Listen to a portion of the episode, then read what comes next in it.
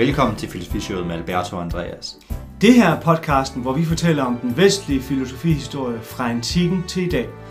Vi tager dig med rundt i alle de store filosofers værker og tanker. Kom med på en rejse igennem tiden for at møde de idéer og idealer, der former vores verden og påvirker dit liv til daglig. Hej Alberto, Hej Andreas. og hej kære lytter. Velkommen til Filosofishowet med Alberto og Andreas. I dag skal vi tale om Sokrates. Og Alberto, hvad er dit første minde om Sokrates? Jamen, det er et meget smukt minde. Jeg øh, husker første gang, øh, jeg hører om Sokrates, det er øh, på mit øh, gymnasium. Og det er sådan, jeg gik på et kostgymnasium. Og øh, der blev jeg venner med nogle anden og de havde oldtidskundskab. Og så brugte vi simpelthen den ene pause, når vi drak kaffe og spiste kage der klokken 3 om eftermiddagen, den ene pause efter den anden på at diskutere om sandhed og om det gode og om de her dialoger. Og jeg sad og læste dialoger i første G, fordi at, at vi alle sammen var så betaget. Vi var sådan en lille vennegruppe. Og, og lige siden da har jeg været øh, forelsket i ham. Og hvad med dig? Jeg havde jo også mødt ham i, i gymnasiet første gang. Vi, øh, vi havde faktisk et helt symposium i øh, filosofitimerne, hvor vi øh, mødtes om eftermiddagen og drak en masse rødvin og snakkede staten, så vidt jeg husker. Jeg kan huske, at jeg læste i den her De Store Tænkere-serie øh, om Platon, hans Theaetetos-dialog, som øh, blæste mig fuldstændig bagover dengang som 18-årig. Sidenhen der øh, kom jeg så i værnepligten, og jeg kan huske, at jeg lå inde på den der 12 i min overkøje, og læste i den nye udgave af Platons samlede skrifter, lidt til øh, mine medsoldaters forundren, tror jeg. Men det var et meget kært minde. Jeg tror gerne, at de har kigget skævt til ham. Hvad er det for en tosse, der sidder der? Men det passer egentlig meget godt, når man læser Sokrates, at være lidt tossen i selskabet. Ja, du er lidt udenfor, ja. Det må man sige.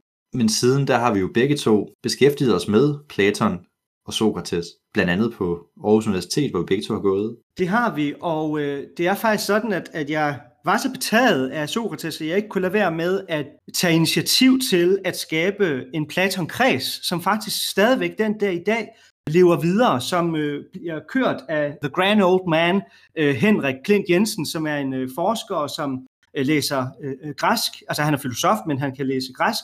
Og så sidder man simpelthen og nørder hver enkelt dialog og hvad det er for nogle begreber og ord, øh, der er blevet brugt, og så sammenligner man oversættelser, og det er virkelig, det er en kreds, der er åben for alle, man behøver ikke være studerende. Der kommer mange pensionister også i den kreds. Det er noget, som jeg engang lagde meget energi i, men nu, nu kører det sit eget liv. Det er et lille åbent universitet i universitetet, der kører med den der Platon-kreds. Det, det er faktisk meget fascinerende. Jeg har selv været til flere af dialogmøderne hen over flere halve år og så videre. Hvis man nogensinde er forbi Aarhus Universitet og har lyst til at beskæftige sig en smule med Platon, så kan man besøge Platon-kredsen. Det vil jeg også anbefale, og man kan finde dem på Facebook under navnet Platon Kreds, så øh, det er lige til.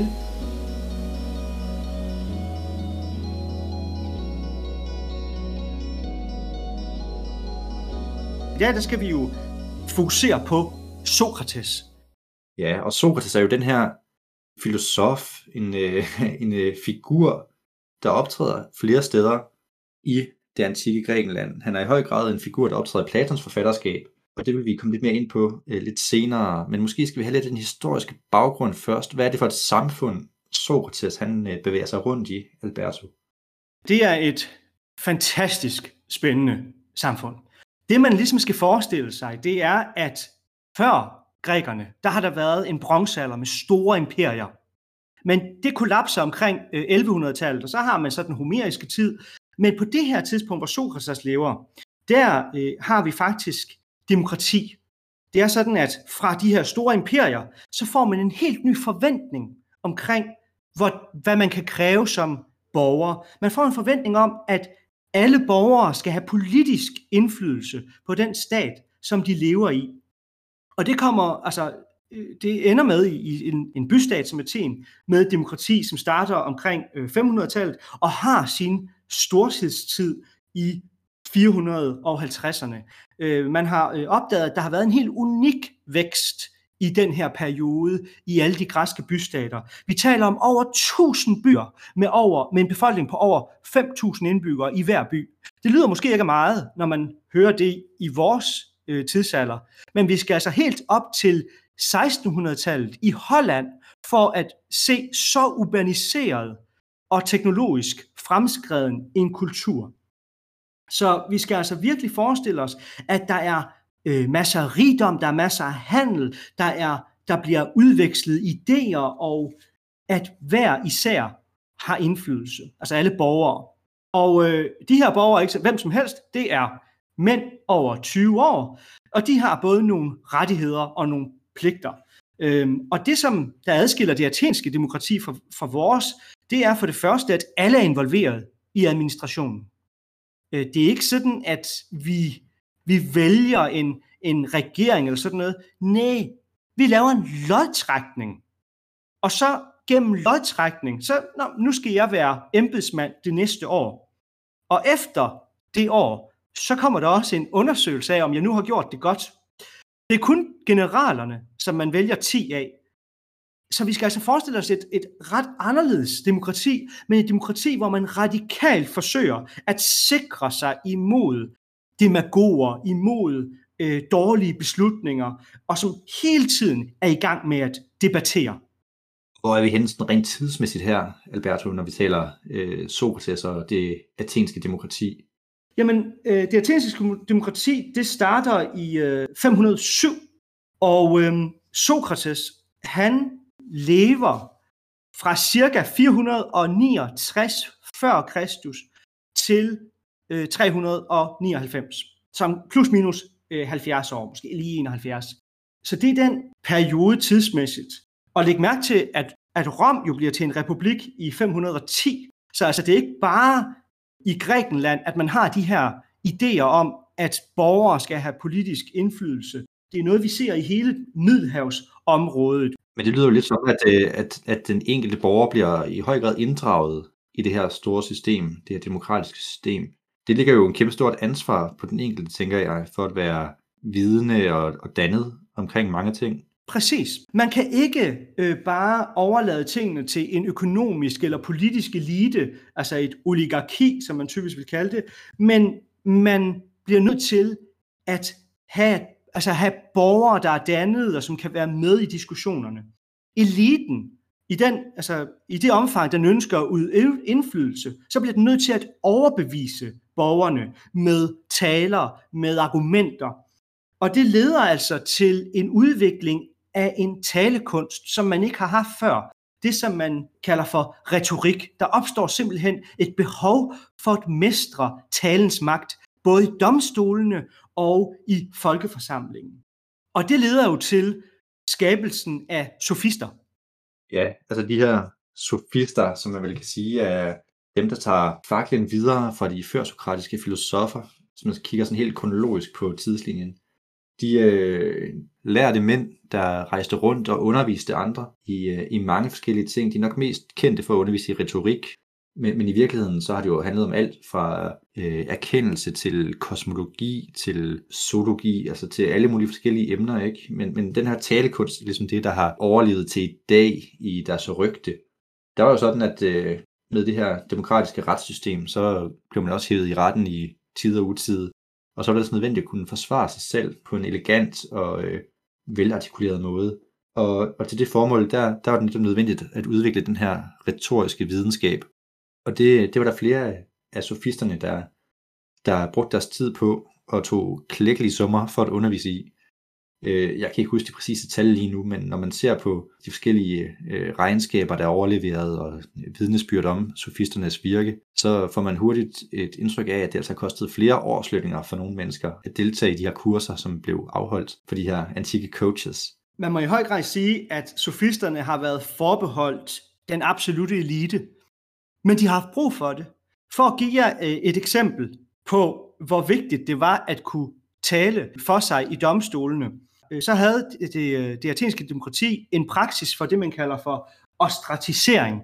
Og det betyder, at man en gang om året udvalgte en person, som skulle udvise sig staten i 10 år. Og det var jo typisk øh, altså folk fra eliten, som enten havde ravet for meget magt til sig, men det betød altså, at når du blev draget i retten, så var det ekstremt vigtigt, at du kunne tale for dig.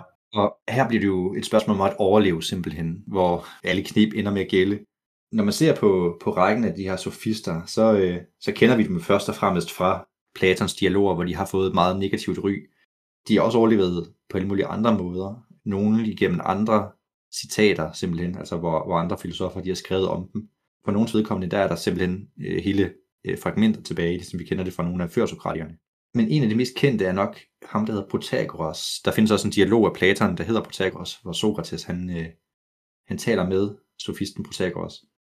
Protagoras han er, han er kendt for at have sagt, at mennesket er altings målestok, og har ligesom indført en eller anden form for relativisme i, øh, i sit system der, ikke? Altså, at det er ikke så meget sandheden med stort S og et øh, bestemt form, det kommer an på.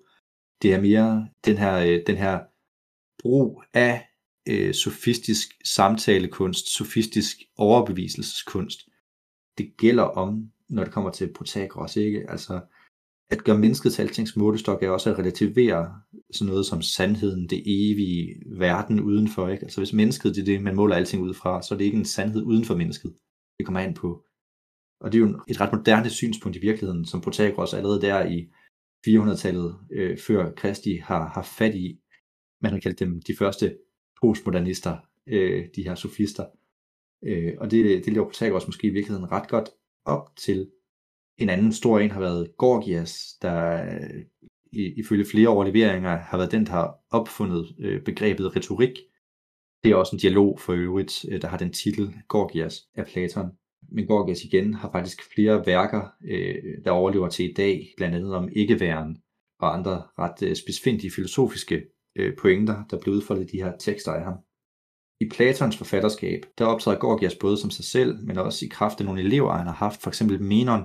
Menon, der jo i løbet af dialogen af samme navn øh, påstår, at sådan noget som, øh, som dyd, øh, arete, det, det kan tage mange forskellige former, alt efter hvem man er. Ikke? Altså tage den her relativisme på spil igen. Altså manden har en bestemt dyd, øh, så vidt jeg husker, handler det om heldemod, om øh, øh, at kunne styre samfundet godt. Kvinden har en anden dyd, og det er at være manden under dagen og at kunne styre familien godt til en vis grad, ikke? Så lidt, selvfølgelig så længe det er underlagt manden. Slaven har sin dyd, børnene har deres dyder, og på den måde er der ikke bare én dyd, der er ikke nogen dyden, men der er rigtig mange forskellige dyder, alt efter hvem man er. Og det er jo noget, som en figur som Sokrates har rigtig svært ved at tage seriøst, fordi der må være noget, der er fælles for alle de her dyder. Øh, der må være en dydens øh, idé eller et eller andet derhenad. Men det er altså ikke noget, der rager Gorgias, øh, og Gorgias lever. Og det er faktisk sjovt, ikke? fordi det er jo en, øh, en tanke, man ellers forestiller sig meget har været kongstanken i øh, filosofihistorien, at der er den her idé om X, som ligesom er hinsides alle de her enkelte tilfælde af det, og den her relativisme. Men i virkeligheden, så er Gorgias' idé om øh, mange forskellige dyder jo i virkeligheden taget op igen af for eksempel Aristoteles allerede kort tid efter Platon. Så de her sofistiske tanker, de har altså levet videre igennem filosofihistorien og har fået opblomstringer en gang imellem, selvom de er kastet entydigt som øh, skurke i den del af filosofihistorien, vi skal se på i dag og i de næste par afsnit.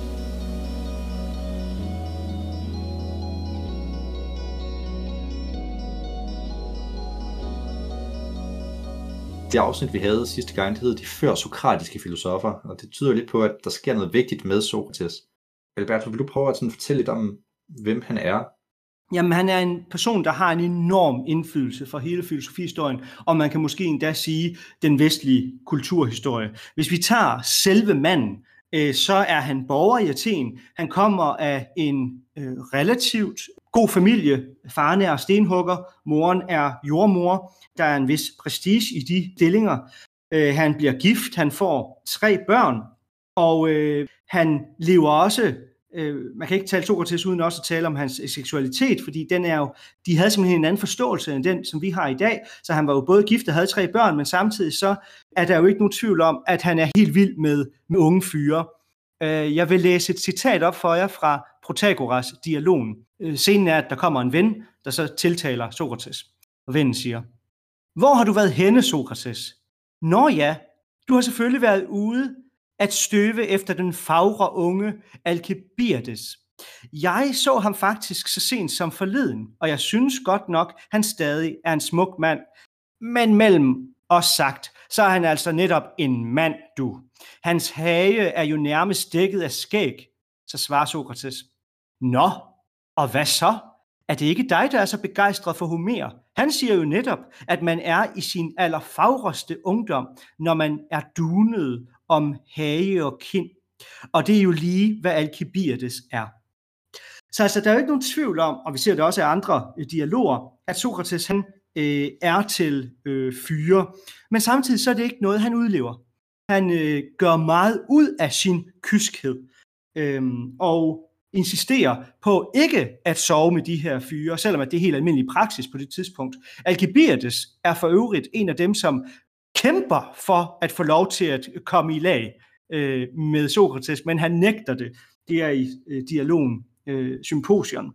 Så øh, der er altså en, en interessant karakter. Han vil ikke lade sig overmande af sine følelser eller af sine impulser. Han gør, hvad han mener er det rigtige. Og øh, det må man sige, der udmærker han sig.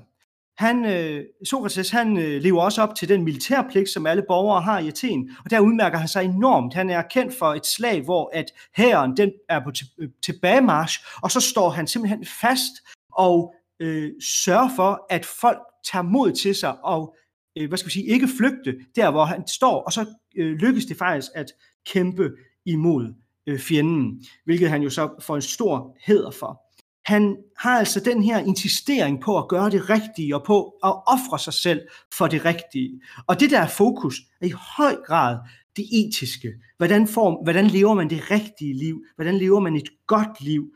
Øh, hvad er dyden? Hvad er sandheden? Hele den her undersøgelse. Men det, kommer, det får han også problemer med. Fordi når han er så radikal og insisterer så meget på at gøre det rigtige, på at diskutere tingene, jamen så kommer han nogle gange til at stille sig modsat andre. Han øh, er en tårn i øjet på mange, fordi han netop udstiller deres selvmodsigelser, eller han nægter at bryde loven, selvom at der er to episoder, øh, som vi sikkert kommer ind på, men, men en episode, hvor, hvor han nægter at føre en grupperetssag, fordi han siger, at alle individer skal have en individuel retssag, og det bliver han meget upopulær for. Og en anden episode, hvor, han, hvor der er en tyranner, der, der beordrer ham om at anholde en anden mand, øh, lægeren for at få ham henrettet, hvor han siger, at det, det, vil, det vil jeg ikke medvirke til, for det er imod loven, og det er ikke retfærdigt. Så altså, han er den her kæmp for at have den her ekstreme tro på loven, på det sande, det smukke, det gode, og på undersøgelsen af dem, og så på udlevelsen af dem i et aktivt liv. Men hvad er kilderne til Sokrates? Fordi nu siger jeg alle de her ting, men hvor ved vi det egentlig fra? Og det er sandelig ikke uproblematisk, for Sokrates, han skrev aldrig noget selv. Andreas, hvorfor ved vi, hvad vi ved om ham? Ja, altså jeg tror måske, at jeg nævnte i starten, at øh, Sokrates jo er en figur i virkeligheden. Øh, en, øh, en litterær figur, kunne man måske ovenikøbet sige, der optræder flere steder i øh, det korpus, vi har overleveret fra det antikke Grækenland. Først og fremmest er han kendt for Platons værker, hvor han er hovedpersonen i, hvis nok ikke alle dialogerne, men, men godt nok tæt på, på alle sammen. Ikke? Altså han er virkelig den alt overskyggende hovedperson i Platons forfatterskab, hvor han optræder i meget forskellige roller, alt efter hvilke dialoger man læser, og hvornår i Platons forfatterskabs udvikling man, man befinder sig. Han kan gå fra at være den her doserende, gammelkloge mand nærmest øh, i nogle af de, de lidt senere dialoger, til at være den øh, oprigtigt nysgerrigt spørgende i, i andre af dem, der findes også en, par, en, øh, en øh, dialog, som Parmenides, faste lyttere af vores podcast, vi kunne huske Parmenides fra første afsnit, som jo den her førsokratiske filosof, der havde øh, den her tanke om væren og ikke væren. Sokrates møder faktisk Parmenides på et tidspunkt, da Sokrates er ganske ung, og Parmenides er ganske gammel. Og det er sådan lidt en, øh, en sær dialog at læse i virkeligheden, fordi at Sokrates er så øh, næsegrus beundrende over for Parmenides og roser ham til skyerne simpelthen, og den, øh, den udmærker sig ved, at Parmenides faktisk får lov til at tale ret meget, modsat mange af de andre platoniske dialoger, hvor det ligesom er Sokrates, der, der fører samtalen. Men det er ikke kun fra Platon, vi kender Sokrates. Han optræder også i, øh, især i Xenofons skrifter. Han har lavet en hel række. Xenofon var, var en elev af Sokrates, ligesom Platon for øvrigt var. Og han har skrevet en, en række små bøger, der hedder Erindringer om Sokrates og blandt andet også en tekst, der hedder Sokrates forsvarstale, ligesom øh, Platon jo har skrevet sin forsvarstale. Og det, det er der nogle forskere, der har brugt lang tid på at finde ud af, hvad er lighederne, forskellene mellem Xenofons og Platons øh, Sokrateser, og hvad er det sande Sokrates billede, man får her. Det er, en, det er en meget teknisk diskussion, som vi ikke skal gå alt for meget ind i i det her afsnit. Men der er vist ikke nogen tvivl om, at især Platon måske har en tendens til at indføje lidt meget af sig selv i Sokrates-figuren, især i de senere dialoger. Men når man så helt bort fra de her biografiske, filosofiske skildringer, så findes der altså også en, øh, en tredje kilde til til Sokrates i antikken, og det er komediedigteren Aristofanes. Og hvordan Aristofanes' forhold til Sokrates og vice versa har været, det er svært at sige helt præcist, ikke? Aristofanes har skrevet en komedie, der hedder Skyerne, hvor Sokrates optræder som sådan en ret komisk figur, der hænger op på en sky og spyrer sofisterier ud. Og det er helt klart bidraget til et generelt negativt billede af Sokrates i samtiden. Sokrates nævner selv den her komedie som e, en af grundene til, at han bliver stævnet i den dialog af Platon, der hedder Forsvarstalen. Men øh, Aristofanes, komediedigteren her, han indgår faktisk også som figur i øh, Platons symposium, hvor han øh, er til drikkegilde sammen med Sokrates, hvor de virker til at være i venners lag. Så vi har ligesom de her tre hovedkilder til Sokrates' liv og gerning, og det er altså Xenofon, der forholder sig meget biografisk skildrende til det, Platon, der ligeledes skildrer øh, noget, vi kan gå ud fra, måske har været Sokrates' tanker, men sammenblander det med øh, sin egen filosofiske dagsorden. Og så har vi Aristofanes, der laver et karikeret billede af Sokrates, men som måske repræsenterer et billede, som den gængse atenienser har haft af, hvem Sokrates har været på det tidspunkt. Og der kan man så sige, af de her tre kilder, der er det Platon, vi har valgt at fokusere på i den her podcast. Øh, især fordi, at det er en, en podcast om øh, filosofiens historie, og Platon er uden tvivl filosofen af den her treenighed. Men hvilke dialoger kan man så tage udgangspunkt i? Det er igen et ret teknisk, filologisk spørgsmål, der er forbeholdt folk med meget støvede bøger og meget tid. Jeg tror, det vi kan sige sådan lige tentativt i den her øh, sammenhæng, det er, at vi har udvalgt en, øh, en række dialoger, der primært kommer fra det tidlige forfatterskab, Platons tidlige forfatterskab, hvor man mener, at han hovedsageligt har citeret Sokrates. De har det til fælles, at de alle sammen handler om det, man kalder processen imod Sokrates. Det kommer vi ind på øh, lidt senere.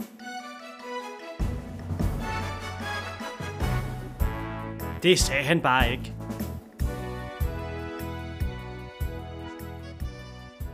Så som vi sagde tidligere, så alle kilder til Sokrates det er andre forfattere.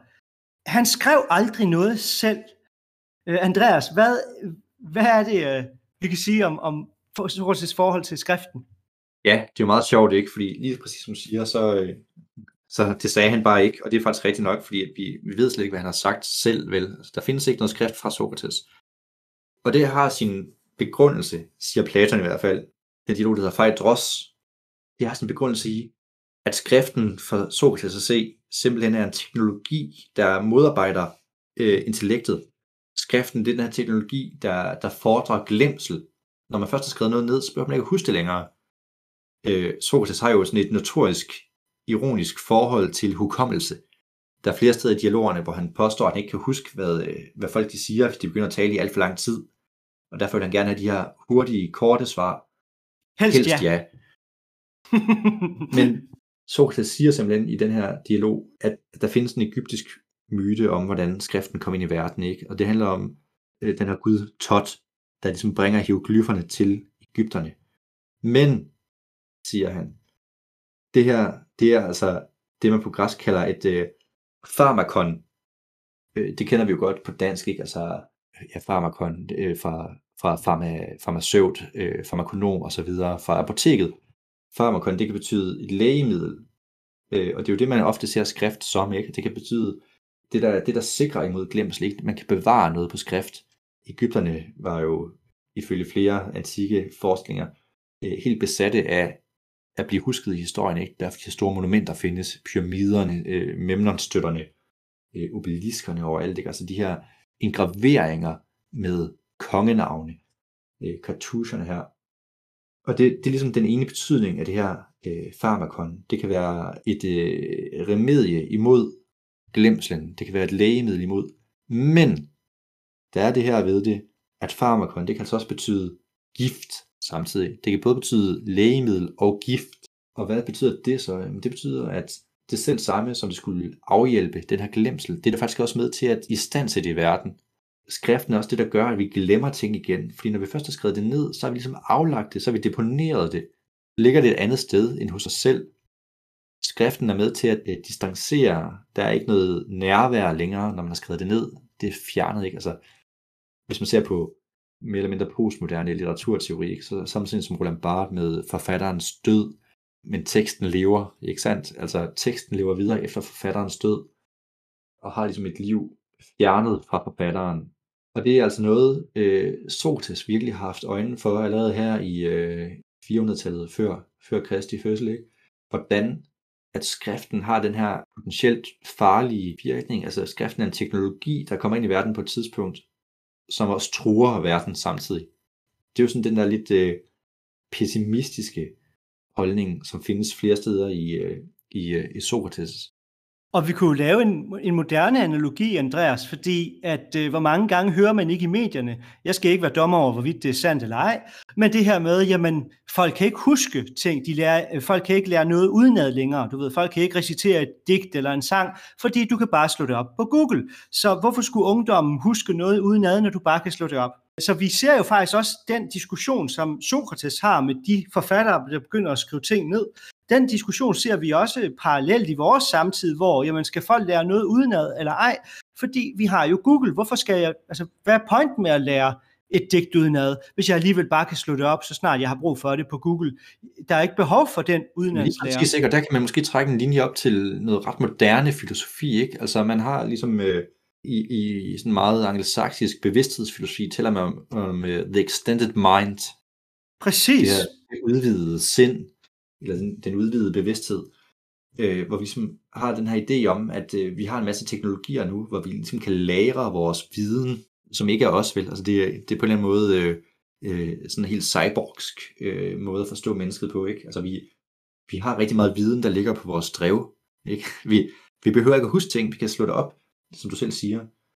Men det er mm. faktisk ikke bare det, vel? Altså det er alt muligt andet teknologi, der kan øh, sådan udvide vores øh, kognitive egenskaber. Ikke? Altså det, det kan også være den franske filosof øh, Maurice Merleau-Ponty, han har et eksempel på et tidspunkt i, i, i den bog, der hedder øh, Perceptionens fænomenologi, øh, hvor han taler om øh, den blindes stok som en udvidelse af hans bevidsthed, ikke? altså en, en udvidelse af hans ja. måde at bevæge sig rundt i rummet på. Han, øh, han deponerer noget af sin sanselighed ud i stokken, øh, som han ligesom bruger til at orientere sig i verden med han nævner også på et tidspunkt øh, en mand med en høj hat, som ikke er vant til at gå med en høj hat, og derfor ramler ind i seng hele tiden. Ikke? Altså, det er et godt eksempel. Ja. Så, så der er alt det her, ikke? Altså, det, det er en lang øh, ekskurs, vi er ude i her, ikke? simpelthen bare for at sige, øh, det sagde Sokrates bare ikke, og det, altså, det sagde han bare ikke, fordi vi ved ikke, hvad han har sagt. Alt det, der, øh, der er overlevet fra ham nu, er ironisk nok skrevet ned øh, med en teknologi, som, øh, som Sokrates antageligvis var, var meget imod, så det, det er på en måde dybt ironisk, at vi har noget som helst fra Sokrates, vi kan sige, han har sagt. Det sagde han bare ikke.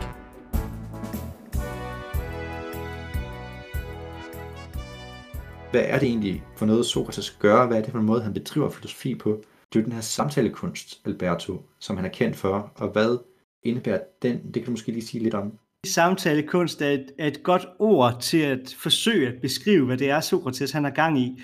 Hvis retorikken, den fokuserer på at overtale nogen, den fokuserer på at få ret, så er Sokrates slet ikke interesseret i det. Han er interesseret i dialogform. Han er interesseret i gennem dialogen at finde sandheden. Det er altså en samtalen er ikke et middel til at få ret. Samtalen er et middel til at finde sandheden. Det gør man gennem dialog. Det er en, altså en søgende kunst, hvor man hele tiden søger at finde de selvmodsigelser, der kan være i ens eget synspunkt, eller finde de selvmodsigelser, der kan være i andres synspunkter. Og hvor man hele tiden ofte ender i noget uafsluttet. Det er ikke sådan, at målet er, at vi skal finde en endelig definition. Målet er selvfølgelig at finde sandheden, men nogle gange løber man altså også bare tør for tid nu skal jeg altså spise Sokrates, eller nu øh, gider jeg altså ikke diskutere det her for fjerde time i træk, øh, og så slutter dialogen. Øhm, så på den måde, så, så altså, er det den her dialogiske søgen, der hele tiden er i gang, og i de dialoger,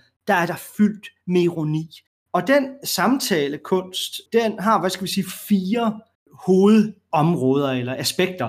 Øh, det ene, det er det, man kalder for jordmormetoden. Der er også det, man kalder for elenkos, og så ironien, og det, man kalder for aporin. Det er fire ord, som alle sammen har en teknisk, en, en mere teknisk betydning. Øh, og lad os prøve at gå ind i dem. Andreas, jordmor-metoden. Hvor, hvorfor er det, han er kendt? For det er moren. Sokrates mor er jordmor. Er det, er det der, det, det måske kommer fra, eller, og, og hvad ligger der i det? Ja, altså det er netop rigtigt, den her biografiske detalje med, at hans mor var, var jordmor, og det er egentlig en, øh, en titel, Sokrates tager på sig. Han betragter også sig selv som jordmor, men ikke for børn og for mennesker, men for, men for idéer. Og det handler i høj grad om, at, at Sokrates mener ikke, at han kan lære nogen noget. Han tager ikke rollen som lærer. Det er en meget vigtig pointe for ham. Øh, han mener derimod, at den viden, der kommer frem af, af de samtaler, han har med folk, den her samtalekunst, det er en viden, der er i menneskene selv, i samtalepartneren selv. Og det hans rolle er, det er at hjælpe med at få den her idé frem. Der er et meget, meget kendt eksempel fra den øh, dialog, der hedder Menon. Øh, Menon var ham her, der var Gorgias' øh, elev og mente, at der fandtes forskellige former for dyder. Øh, senere i den dialog, der øh, hiver Minernes lige sin slave frem, som man jo gjorde på det tidspunkt. En ung dreng, der aldrig har lært noget øh, matematik. Og så gør Sokrates simpelthen det, at han gennemgår et, øh, et helt bevis for en geometrisk sætning sammen med den her slave. Helt uden at give ham svarene på noget som helst, men stiller ham de rigtige spørgsmål, så han kan regne ud, hvordan man udregner hypotenusen af en retvinklet trekant, så vidt jeg husker er eksemplet. Det viser sig så simpelthen, at øh, minderne må medgive, at Sokrates har ikke fodret svaret til den her slave på noget tidspunkt.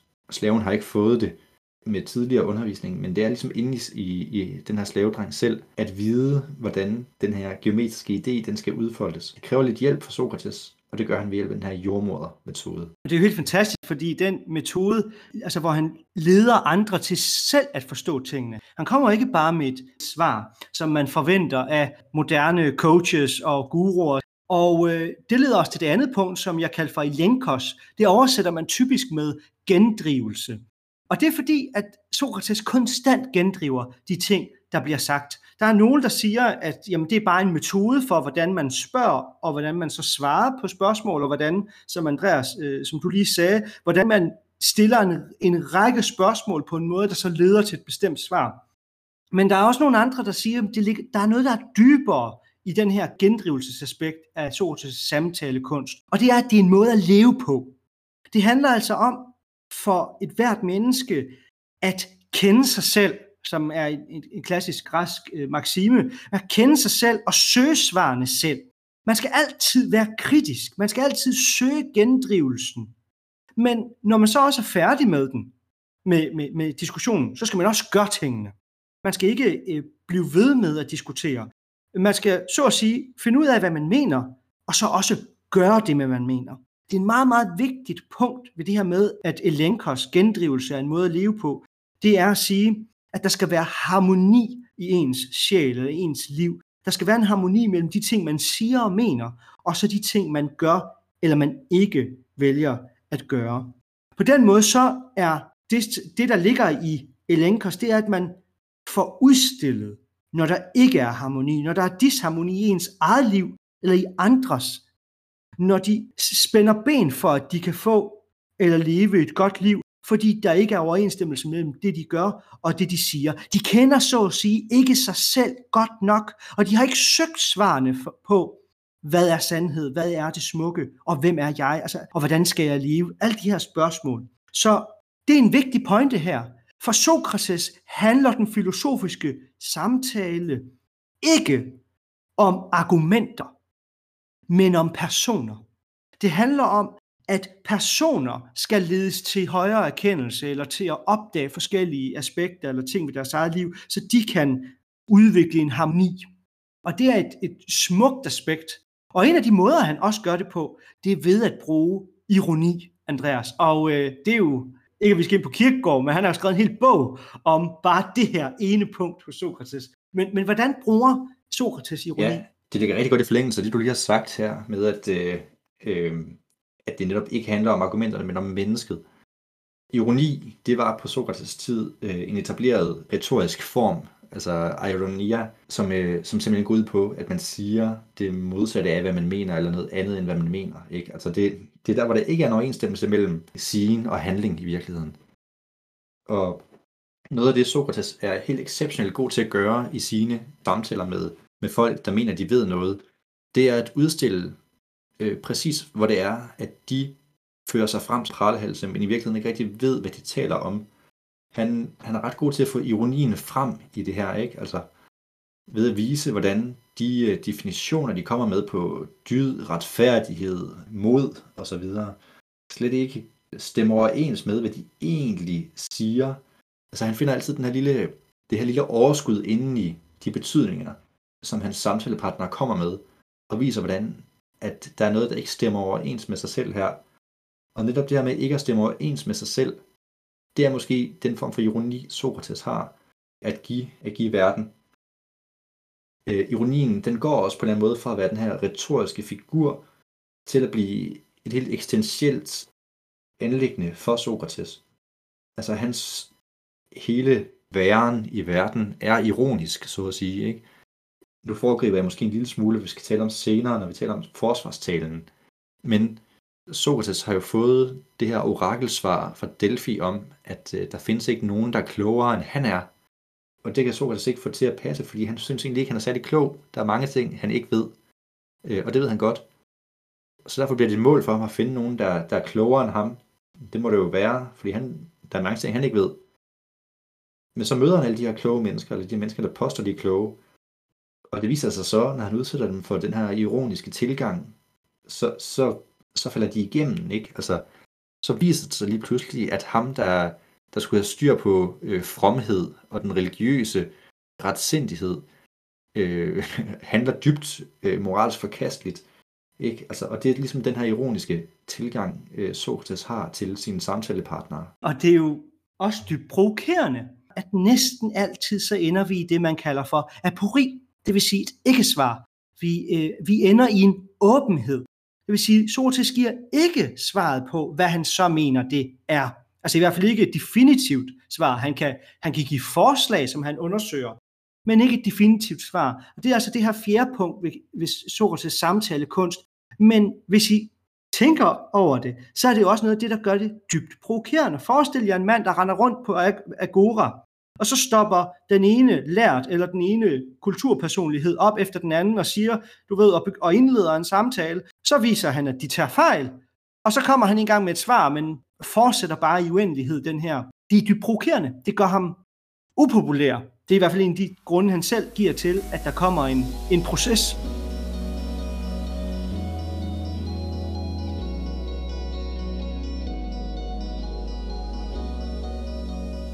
Er måske en rimelig god anledning til at øh, hoppe ind i nogle af selve hans tekster.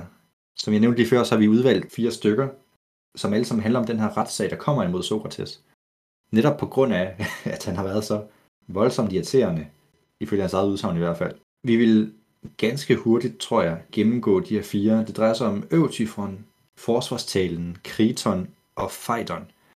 Og det er ligesom et helt forløb, der handler om, at han først bliver stævnet, han skal forsvare sig, han bliver fængslet, og han får sin straf. Og nu spoiler jeg måske lige lidt, men altså, det ender simpelthen med, at Sokrates dør. Han bliver dømt til døden for at have været så voldsomt irriterende over for sin samtalepartnere. Og lad os prøve at se lidt på, hvordan det her forløb det er gået. Det starter, som sagt, med den her dialog, der hedder Øvtifon. En ganske kort lille dialog, der netop øh, handler om fromhed.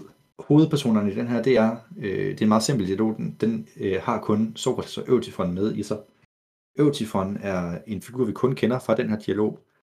Og han, øh, han er på vej ind til, øh, til retssalen samtidig med, at Sokrates er på vej ud. Sokrates har lige fået at vide, at han er blevet dømt for de her anklagepunkter, eller han er ikke blevet dømt, han er blevet anklaget.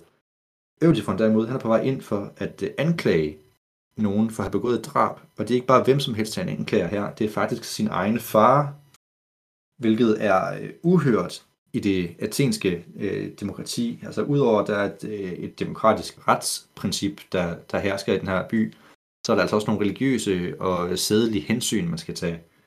Og det er blandt andet, at man ikke stævner sin far for mor. Det fører til en, øh, en diskussion. Øvtifron hævder, at han er en ekspert på området om at være from, og det er netop derfor, at han stævner sin far. Den griber Sokrates selvfølgelig netop kommet ud af retssalen, efter at være blevet anklaget for at ikke anerkende byens guder. Når han nu står over for en ekspert i fromhed, så kan han jo ikke lade den chance gå fra sig, at han måske kan lære noget om, hvad det vil sige at være from.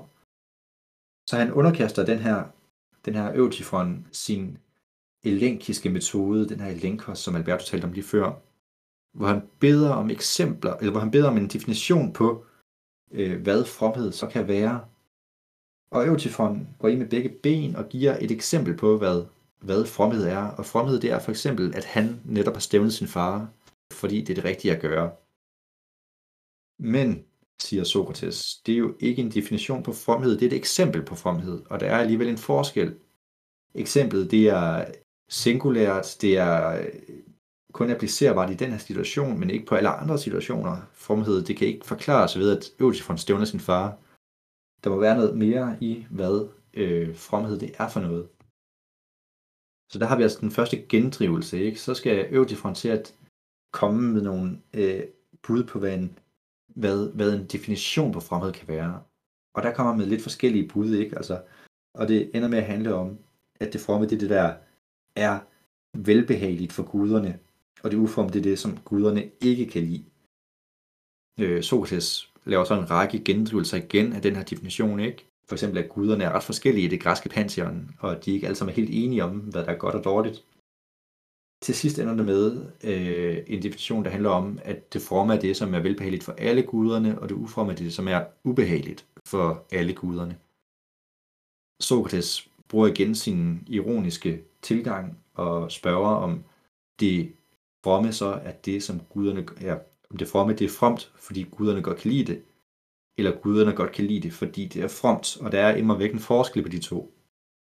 Og her kommer Eudifon Svend ud i noget af en, øh, et hul, han ikke kan grave sig ud af igen. Og dialogen begynder at gå i ring, og vi kommer simpelthen ud i den her apori, som Alberto også nævnte tidligere, vi ender simpelthen med ikke at have et svar, fordi Otifron kan ikke finde ud af at svare på, hvad det fromme det er. Det er gået op for ham, at det han troede, han var ekspert i, det er han ikke ekspert i. Han kunne ikke komme med en definition, han kunne kun komme med eksempler. Bemærk, at Sokrates siger ikke på noget tidspunkt, at eksemplerne er forkerte. Det tager han ikke stilling til, men han insisterer på, at der må være noget, der er fælles for alle de her eksempler på fromhed.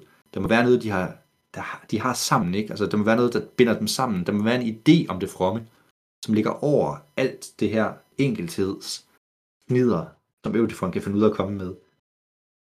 Og derfor er Øvdifon egentlig en ret fin lille dialog. Det er en ekstremt kort dialog, øh, hvor, hvor Sokrates virkelig demonstrerer rigtig mange af de pointer, som er helt øh, gennemgående for, for alle de dialoger, der har ham som øh, hovedperson. Så det er et oplagt sted at starte, hvis man ikke har læst noget med Sokrates før, eller noget af Platon før. Eutifron er er for mig en, en yndlingsdialog, fordi at den er så situeret i det, der sker. Han kommer lige ud af retssagen, han bliver, han bliver beskyldt for ugudelighed, han møder den her fromme mand. Altså det er så perfekt sat. Altså Platon er en fantastisk øh, dramaturg, eller det, det ved jeg ikke, om det hedder på den måde, men, øh, men sådan, hvordan han sætter scenen. Og så den, det paradoks, som du så fortæller os om, øh, Andreas, Eutifons paradoks, eller, eller øh, godhedens gudhedens paradoks, det er faktisk en af de dybeste problemstillinger i altså metafysiske problemstillinger, kalder man det, inden for monoteistiske religioner i dag. Og det er noget, som man bruger, man efterfølgende har brugt altså og tusinder på at diskutere. Er noget, hvad hedder det, X er godt, fordi Gud elsker det, eller, og, og der er problemet så, at så bliver moraliteten arbitrær, eller at Gud elsker, øh, elsker X, fordi det er godt, men så er problemet, at så er moraliteten eller, eller det gode uafhængigt af Gud, og Gud han skulle jo gerne være det yderste princip. Så Sokrates og Platon i den her dialog formår både at tage stilling til den konkrete situation, Platon, øh, øh, Sokrates står i, tage stilling til, altså bruge hele metoden til at diskutere problemstillingerne og oven i købet give et paradoks, som vi stadigvæk ikke har løst 2000 år senere. Altså, det er simpelthen så imponerende. Men han kommer ikke med noget svar selv, som du selv sagde før, ikke? Det er den her apori. Præcis. Og det er der altså nogen, der tager lidt på vegne af efterhånden. Det er jo ikke første gang, Sokrates har gjort det her, vel? Han, han har en, øh, en historik med at være træls i samtaler. Det må man sandelig sige. Og hvad fører det til, Averso? Jamen, det fører jo til, at han bliver beskyldt Øh, det er sådan, at øh, domstolene øh, på det her tidspunkt, de fungerer sådan, at der er 501 dommere, som dukker op, og som skal tage stilling til, hvorvidt at han skal dømmes skyldig eller ej, Sokrates. Anklagerne, det er de to mest kendte anklager, det er Meletos og Lykon. Og som du også har nævnt, så bliver han jo beskyldt for, for det første, korruption af ungdommen, og så for ikke at tro på guder, men samtidig også at han tror på sine egne guder, hvilket jo er en, er en interessant selvmodsigelse, som han jo også påpeger. Det er sådan, at til selve retssagen, det er ikke fordi folk de allerede har besluttet sig for, at han skal dømmes til døden. Det er sådan, at der kun er 30 stemmer imellem, at han bliver dømt, og han ikke bliver dømt. Der er øh, omkring 280, der, stem, der stemmer for, at han skal dømmes, og omkring 221, der stemmer for, at han ikke skal dømmes skyldig. Og øh, der er det den klare vurdering, at hvis Sokrates ikke havde været så hånende og ironisk i sin forsvarstale, så var han sandsynligvis ikke blevet dømt. Men Sokrates i den her situation er altså sig selv fuldt og helt, og ikke stykkevist og delt. Det må man sandelig sige. Han starter simpelthen med at sige, at først så vil han ikke tage stilling til, til anklageskriftet, men først vil han tage stilling til det, han mener, der er den virkelige grund, netop at han har fået det her ry gennem skyerne, og at folk de ligesom er, er irriteret over, at han er en sten i skoen, fordi at han går og kritiserer staten. Øh, og han kritiserer ikke bare den demokratiske stat, da der var tyranner, der kritiserede han også den tyranniske stat. Han er simpelthen en, der altid sætter spørgsmålstegn ved alt. Det er det, han siger på et tidspunkt i forsvarstalen, at han er en hestebremse. Præcis. Sådan en, der, der, der går rundt og bider hesten og holder dem vågen og gør dem skarpe. Ikke? Altså, han, øh, han væsser på en eller anden måde kniven i det athenske åndsliv. Han er, han er den, der jamen, simpelthen irriterer øh, så meget, at folk de er nødt til at tænke sig om en ekstra gang. Der er også et rigtig fint billede af ham på et tidspunkt i Meneren-dialogen, hvor Meneren anklager ham for at være en, øh, jeg tror han kalder ham en elektrisk rokke, øh, der, der, der jo øh, lammer sine ofre med sin skabsindige dialektik, hvor Sokrates på det kraftigste må, må, øh, må opponere mod det her billede og sige, at det, det er han altså ikke. Han er kun en rokke, for så vidt at rokken selv bliver lammet af sit stød.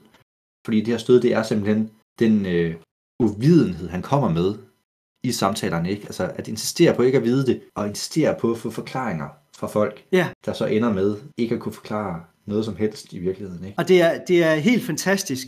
Det siger han er, altså det her med, at han er den her elektriske rotte, eller, øh, rokke eller, eller øh, hestebremse, jamen det er det, han mener er den dybere liggende grund.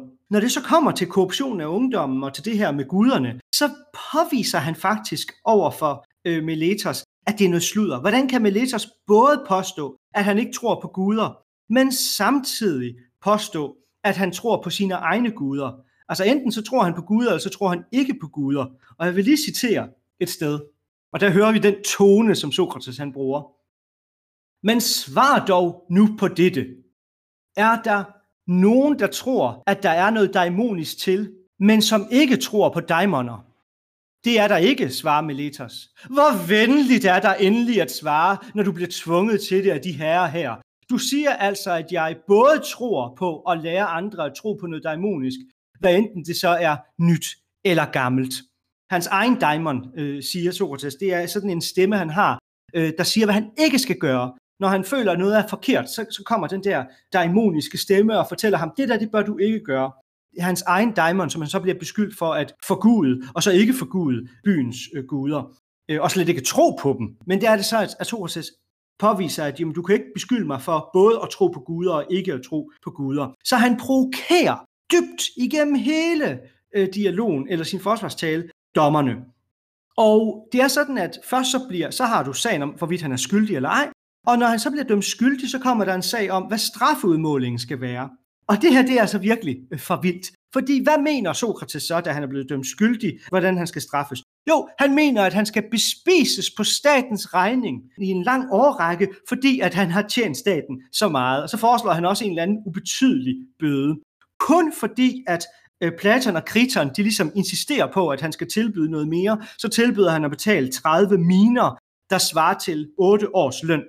Øh, så altså noget, noget mere betydeligt beløb. Men I kan godt høre det her med, at det han mener, han selv skal have som straf, det er at blive bespist på statens regning. Altså I kan virkelig høre, han mener, hele retssalen er en parodi af, hvad en domstol bør være. Men det her, det er Athens vigtigste sag. Det, øh, det vurderer man det som. Det er den vigtigste sag, fordi den handler om ytringsfrihed. Den handler om, jamen må du komme, må du, stille, må du blive ved med at stille spørgsmålstegn og kritisere magthaverne. Må du blive ved med at søge sandheden, og ikke bare acceptere en eller anden, hvad skal vi sige, kulturel forståelse af tingene, men, men virkelig være radikalt sandhedssøgende. Og det tredje punkt, der er afgørende, som gør det her til den vigtigste sag, det er retsstatsprincipperne. Altså, kan en retsstat dømme en uskyldig mand for noget, han jo ikke har gjort. Hvis han ikke er skyldig på de tre punkter, men han alligevel bliver dømt skyldig, så er der noget galt med retsstaten, så er der noget galt med hele systemet. Og derfor så bliver det altså den her, øh, hvad hedder det, retssag, der øh, sige, er jordskæld i hele den athenske selvforståelse, og som jo bliver diskuteret igen og igen og igen. Først og fremmest af, af Platon selv, ikke? Altså af, af Sokrates' elever.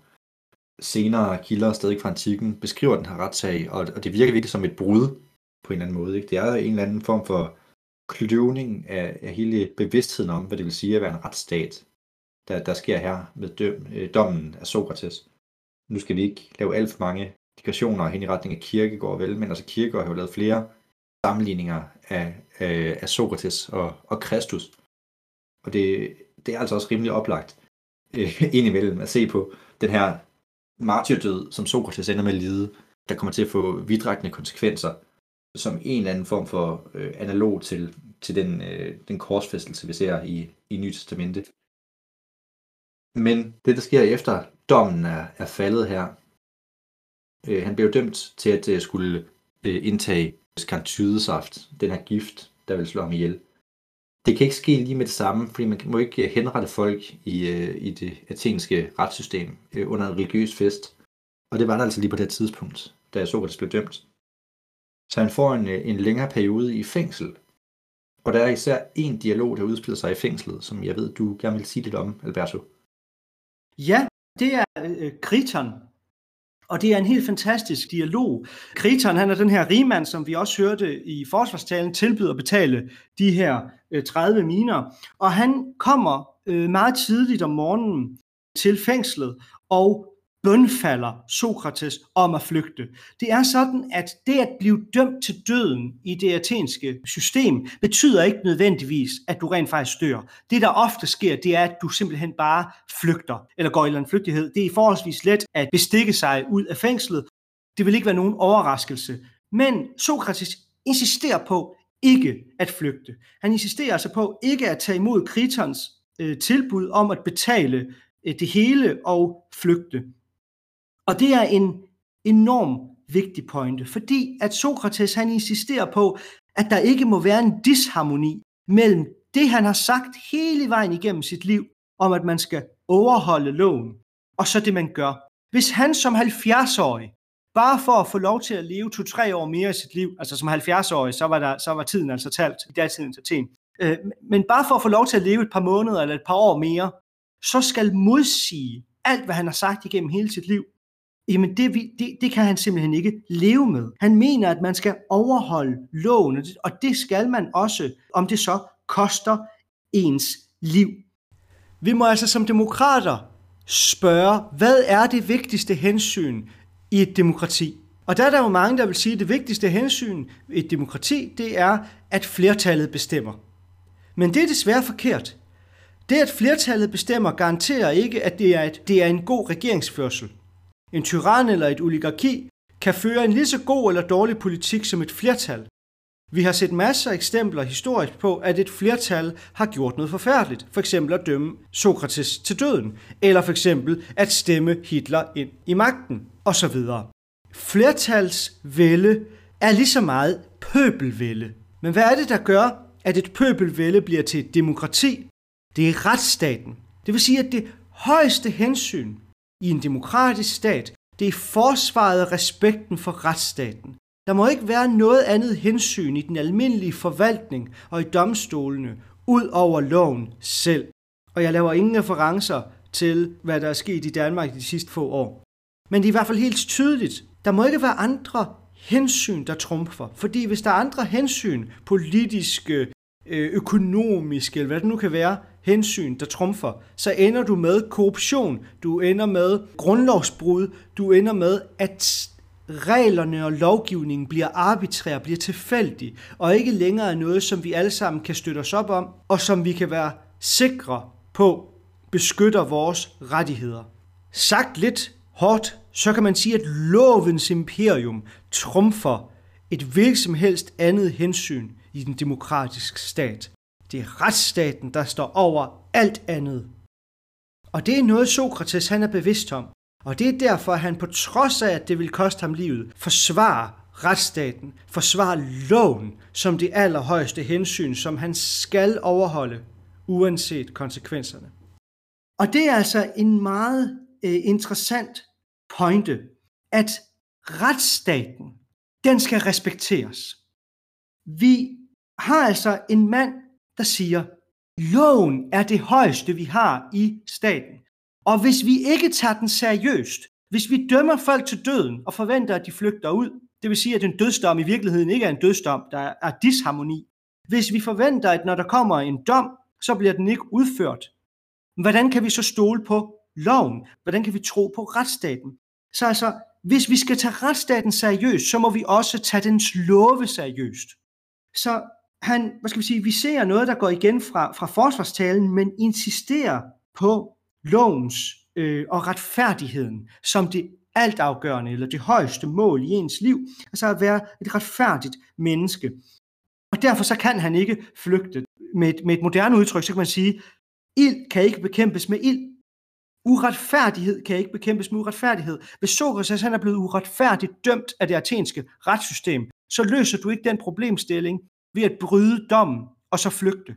Nej, den eneste måde, du kan gøre op med den uretfærdighed, det er ved at føre et ret liv og vise ved at drikke skaren sydsaften, det, det hyggeleri, der er i det athenske samfund, eller de problematikker, der er ved et retssystem, der dømmer en uskyldig. Så for mig der er det en helt fantastisk øh, dialog, også fordi Kriton, han bliver ved med Sokrates ret, og så når, når de er lige ved at slutte, så, øh, så kommer den.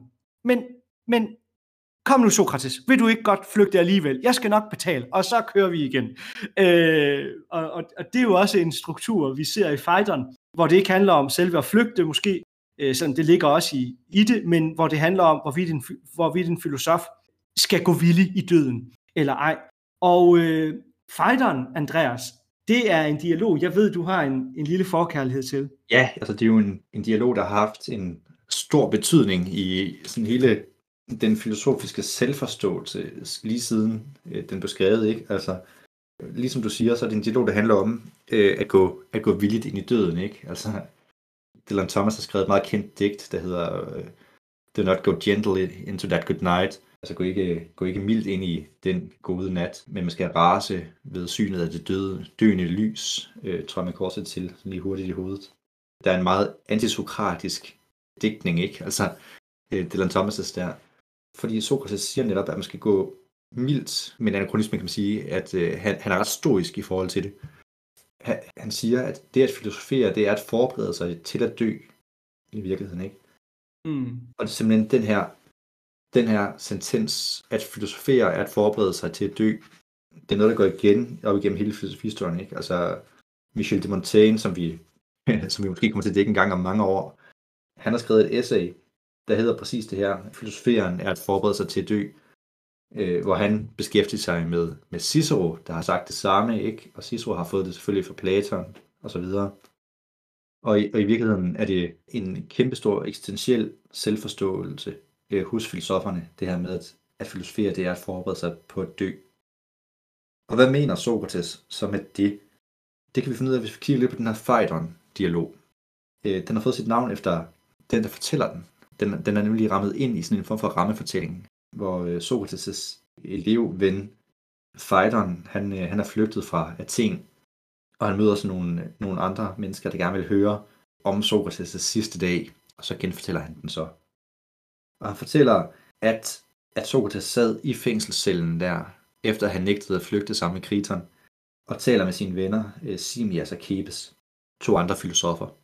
Og de kan ikke forstå, hvorfor han ikke er mere bange for at dø. Og Sokrates siger så, at det er simpelthen fordi, øh, han har forberedt sig hele livet på det her øjeblik. Men det kan, det kan de her to venner simpelthen ikke få til at passe sammen, vel? Altså det må, det må jo forudsætte så, at sjælen er udødelig. Øh, eller den lever videre efter, efter lægemets død. Og det er lige præcis, hvad, hvad Sokrates mener egentlig. Og her er det, at vi opdager, at det her måske er en lidt senere dialog, end nogle af de andre, vi har haft noget at gøre her er der måske lidt mere Platon med inden over i forhold til, øh, i forhold til den Sokrates, vi kender. Ikke? Altså, Sokrates er meget glad for de her etiske og moralske spørgsmål.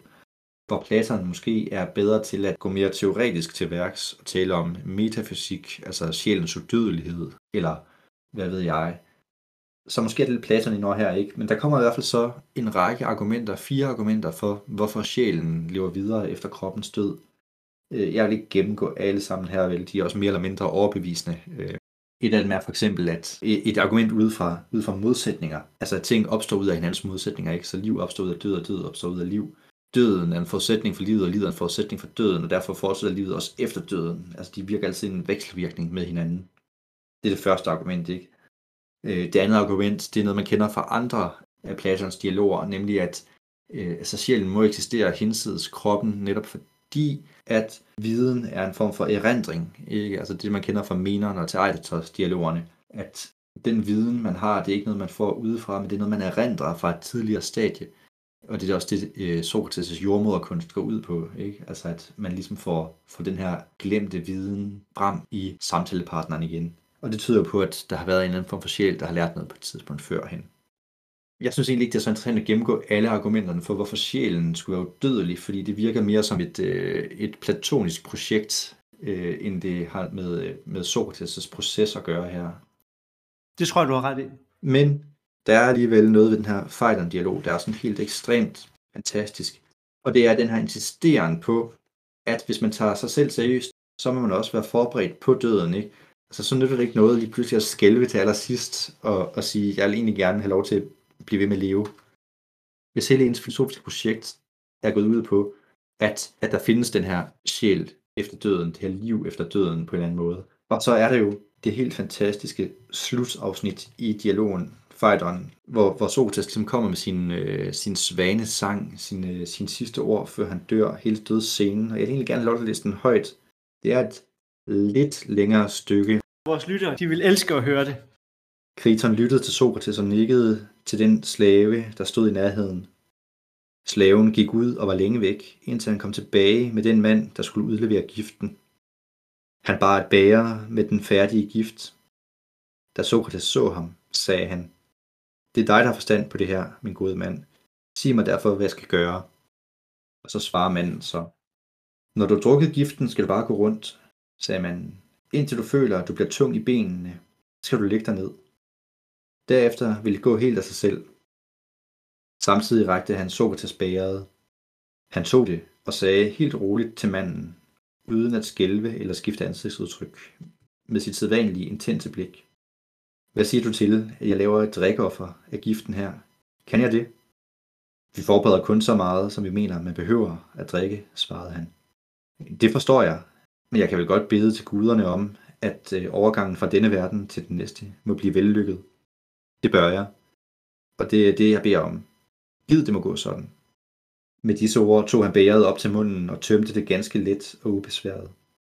De fleste af os havde indtil da næsten været i stand til at holde tårerne tilbage, men da vi så ham blive færdig med at drikke, var vi ikke længere i stand til det.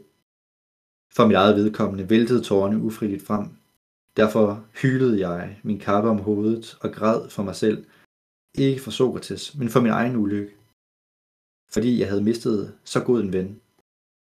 Allerede før jeg gjorde det, havde Kriton rejst sig og var gået ud, fordi han ikke var i stand til at holde gråden tilbage. Apollodoros, som havde, som havde allerede længe grædt uophørligt, men nu brød han ud i en strid strøm af tårer og var så oprevet, at han fik alle de andre tilstedeværende til at bryde sammen, undtagen Sokrates. Han sagde, Kære venner, hvordan er det dog, I opfører jer? Det var ikke mindst det, der var årsag til, at jeg sendte kvinderne bort, så de ikke kom til at genere os med deres hulken. Jeg har nemlig hørt, at man skal dø i at bøde i antagt. Nej, tag det nu roligt og tab ikke modet. Da vi havde hørt det, skammede vi os og holdt op med at græde. Sokrates gik rundt i værelset, men da han sagde, at hans ben føltes tunge, lagde han sig ned på ryggen, således som manden havde sagt til ham. Han, der havde givet ham giften, tog nu fat i ham og undersøgte lidt efter hans fødder og ben. Han knev ham kraftigt i foden og spurgte, om han kunne mærke det. Sokrates sagde nej, og derefter følte manden op af hans skinneben og videre op af benene for at vise os, at Sokrates var ved at blive kold og stiv. Han blev ved at prøve Sokrates og sagde, at når det kom til hjertet, ville Sokrates være død. Da Sokrates' underliv var ved at blive koldt, tog han kappen, som han ellers havde haft som hovedet, af og sagde, Det var faktisk det sidste, han sagde. Kriton, vi skylder Asklepios en hane. Du må ikke glemme at købe en. Og det var Sokrates' dødsscene. Og med de ord havde athenerne dømt øh, Sokrates, den største filosof, til døden. Det sagde med nogle mærkelige ord at gå ud på, synes jeg, Alberto. Hvad tænker du? Jamen det første, jeg tænker, det er, at man bliver sådan helt emotionel af den der passage. Undskyld, jeg ikke besvarer de spørgsmål med det samme. Det er jo nærmest så, som at læse øh, et, et, et, øh, et, et nyt testamentligt uddrag af, af de sidste timer. Men øh, ja, hvad betyder de der underlige ord? Jeg skylder Asklepios en, en hane. Øh, vil du købe en? Jamen, Asklepios, han er jo helbredsguden i Athen. Så øh, det er jo lidt sjovt, man skulle netop tro, at han skulle ofre til dødsguden, til Hades, men det er helbredsguden, som han mener, at han skylder en hane. Måske vil han gerne takke for at blive udfriet fra det fysiske, kropslige liv. Ja, altså der er jo mange, der mener, at øh, tanken med det her, at skylde Asklepios en hane, det er at ja, så netop ofre til guden, lave den her, øh, den her drikke, det her drikkeoffer på en måde til guderne øh, også. Det er for at markere, lige præcis overgangen fra det her liv til livet, der kommer efter, ikke sandt? Ikke? Altså nu bliver han endelig helbredt for den her sygdom til døden, hvis man igen skal parafrasere ja. Kirkegård øh, eller Bibelen. Den her sygdom til døden, der er livet, ikke? Altså det er jo, det er jo en gennemgående pointe i i hvert fald platonisk filosofi, muligvis også Sokrates' egen tankegang, at livet, det her liv, det kødelige liv, netop er fyldt med forgængelighed og hvad kan man sige, øh, sygdom og død og alt muligt andet dårligdom. Ja, overfladisk nydelse. Alt muligt. Ja, lige præcis. Ikke? Altså, her skinner det lidt igennem, at Sokrates måske havde nogle øh, metafysiske tilbøjeligheder. Ikke? Altså, der er ingen tvivl om, at Sokrates har ment, at der findes idéer, kan man sige. Ikke? Altså, der, der findes noget hinsides alle mulige eksempler på retfærdighed. Der findes det retfærdige idé. Det er der ikke nogen tvivl om, at Sokrates også har ment med hvilken status det her det har haft. Øh, om det er noget, der findes uafhængigt af alle eksemplerne, eller noget, der findes i sit eget rige, har sin egen ontologiske status osv. Det, der, der kan man godt blive i tvivl om, hvor meget Platon er kommet ind over og har lagt sit eget metafysiske, øh, sin egen metafysiske overbygning ovenover alt det her sokratiske materiale. Øh, men i hvert fald skinner det igennem her, at øh, den Sokrates, vi møder i Phaidon, den er Sokrates, der går stoisk ind i døden, han gør det simpelthen, fordi han mener, at døden ikke er slutningen. Der kommer noget efterfølgende. Netop. Og det kan man jo sige, at, at det mener han, fordi at han har filosoferet. Fordi at han har brugt sit liv på den her søgen og på den her dialog. Han siger jo i, øh, i forsvarstalen, jeg har ikke citeret det før, men, men han siger jo, et uudforsket liv er ikke værd at leve. Så hvis du virer dit liv til udforske dit liv, at undersøge, og til, hvad skal vi sige, de højere værdier, og ikke til den, det, som du netop kritiserede før, altså, eller sat i modsætning til ham, altså den fornuftsløse øh, nydelse, eller det er også derfor, han ikke går i seng med alle de unge drenge, selvom han gerne ville, jamen altså fordi, at det, øh, hvad skal vi sige, han kan ikke, han skal have styr på sine følelser, han skal have styr, han skal ikke være i følelsernes vold hele tiden. Om det så er mad eller sex, eller hvad det nu er, så handler det om mådehold, om at have den her harmoni. Og den ønsker han jo også at videreføre i døden og i dødschancen.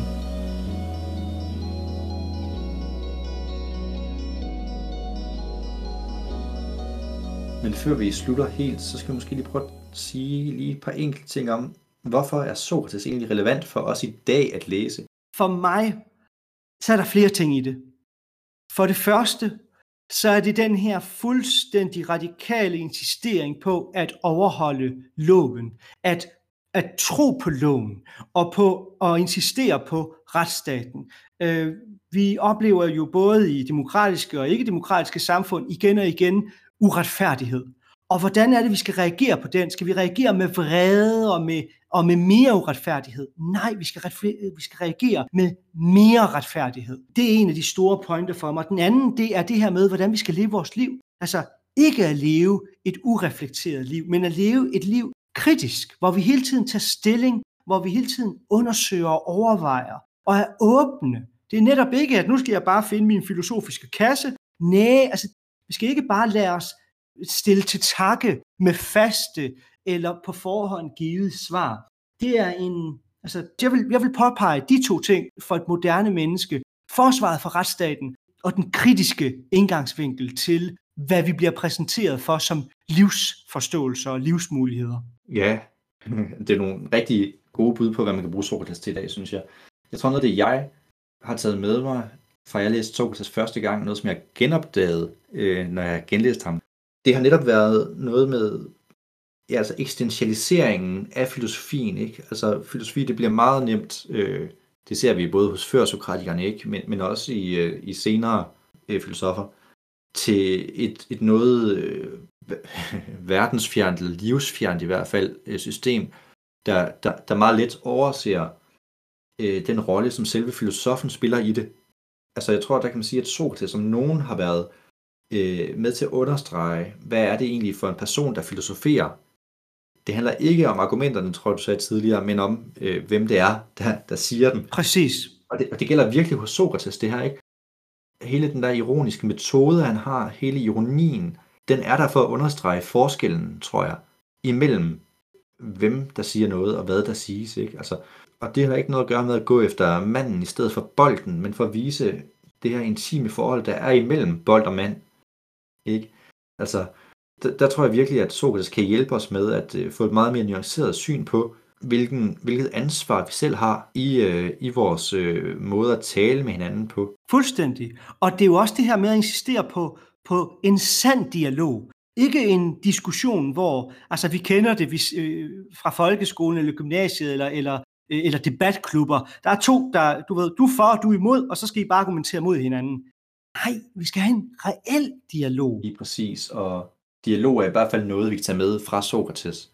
Det er om noget hans genre. Og lad det være ordene for den her gang. Jeg tror, vi har talt rigeligt efterhånden. Tusind tak for at have lyttet med på Filosofishowet med Alberto Andreas. Det er en fornøjelse at have med. Det er en fornøjelse at lave det. Næste gang, der skal vi have om Platon. Vestens måske nok største tænker. Det er ikke for sjovt, når man siger, at al filosofi er en fodnote til Platon. Glæd jer til et brag af et afsnit.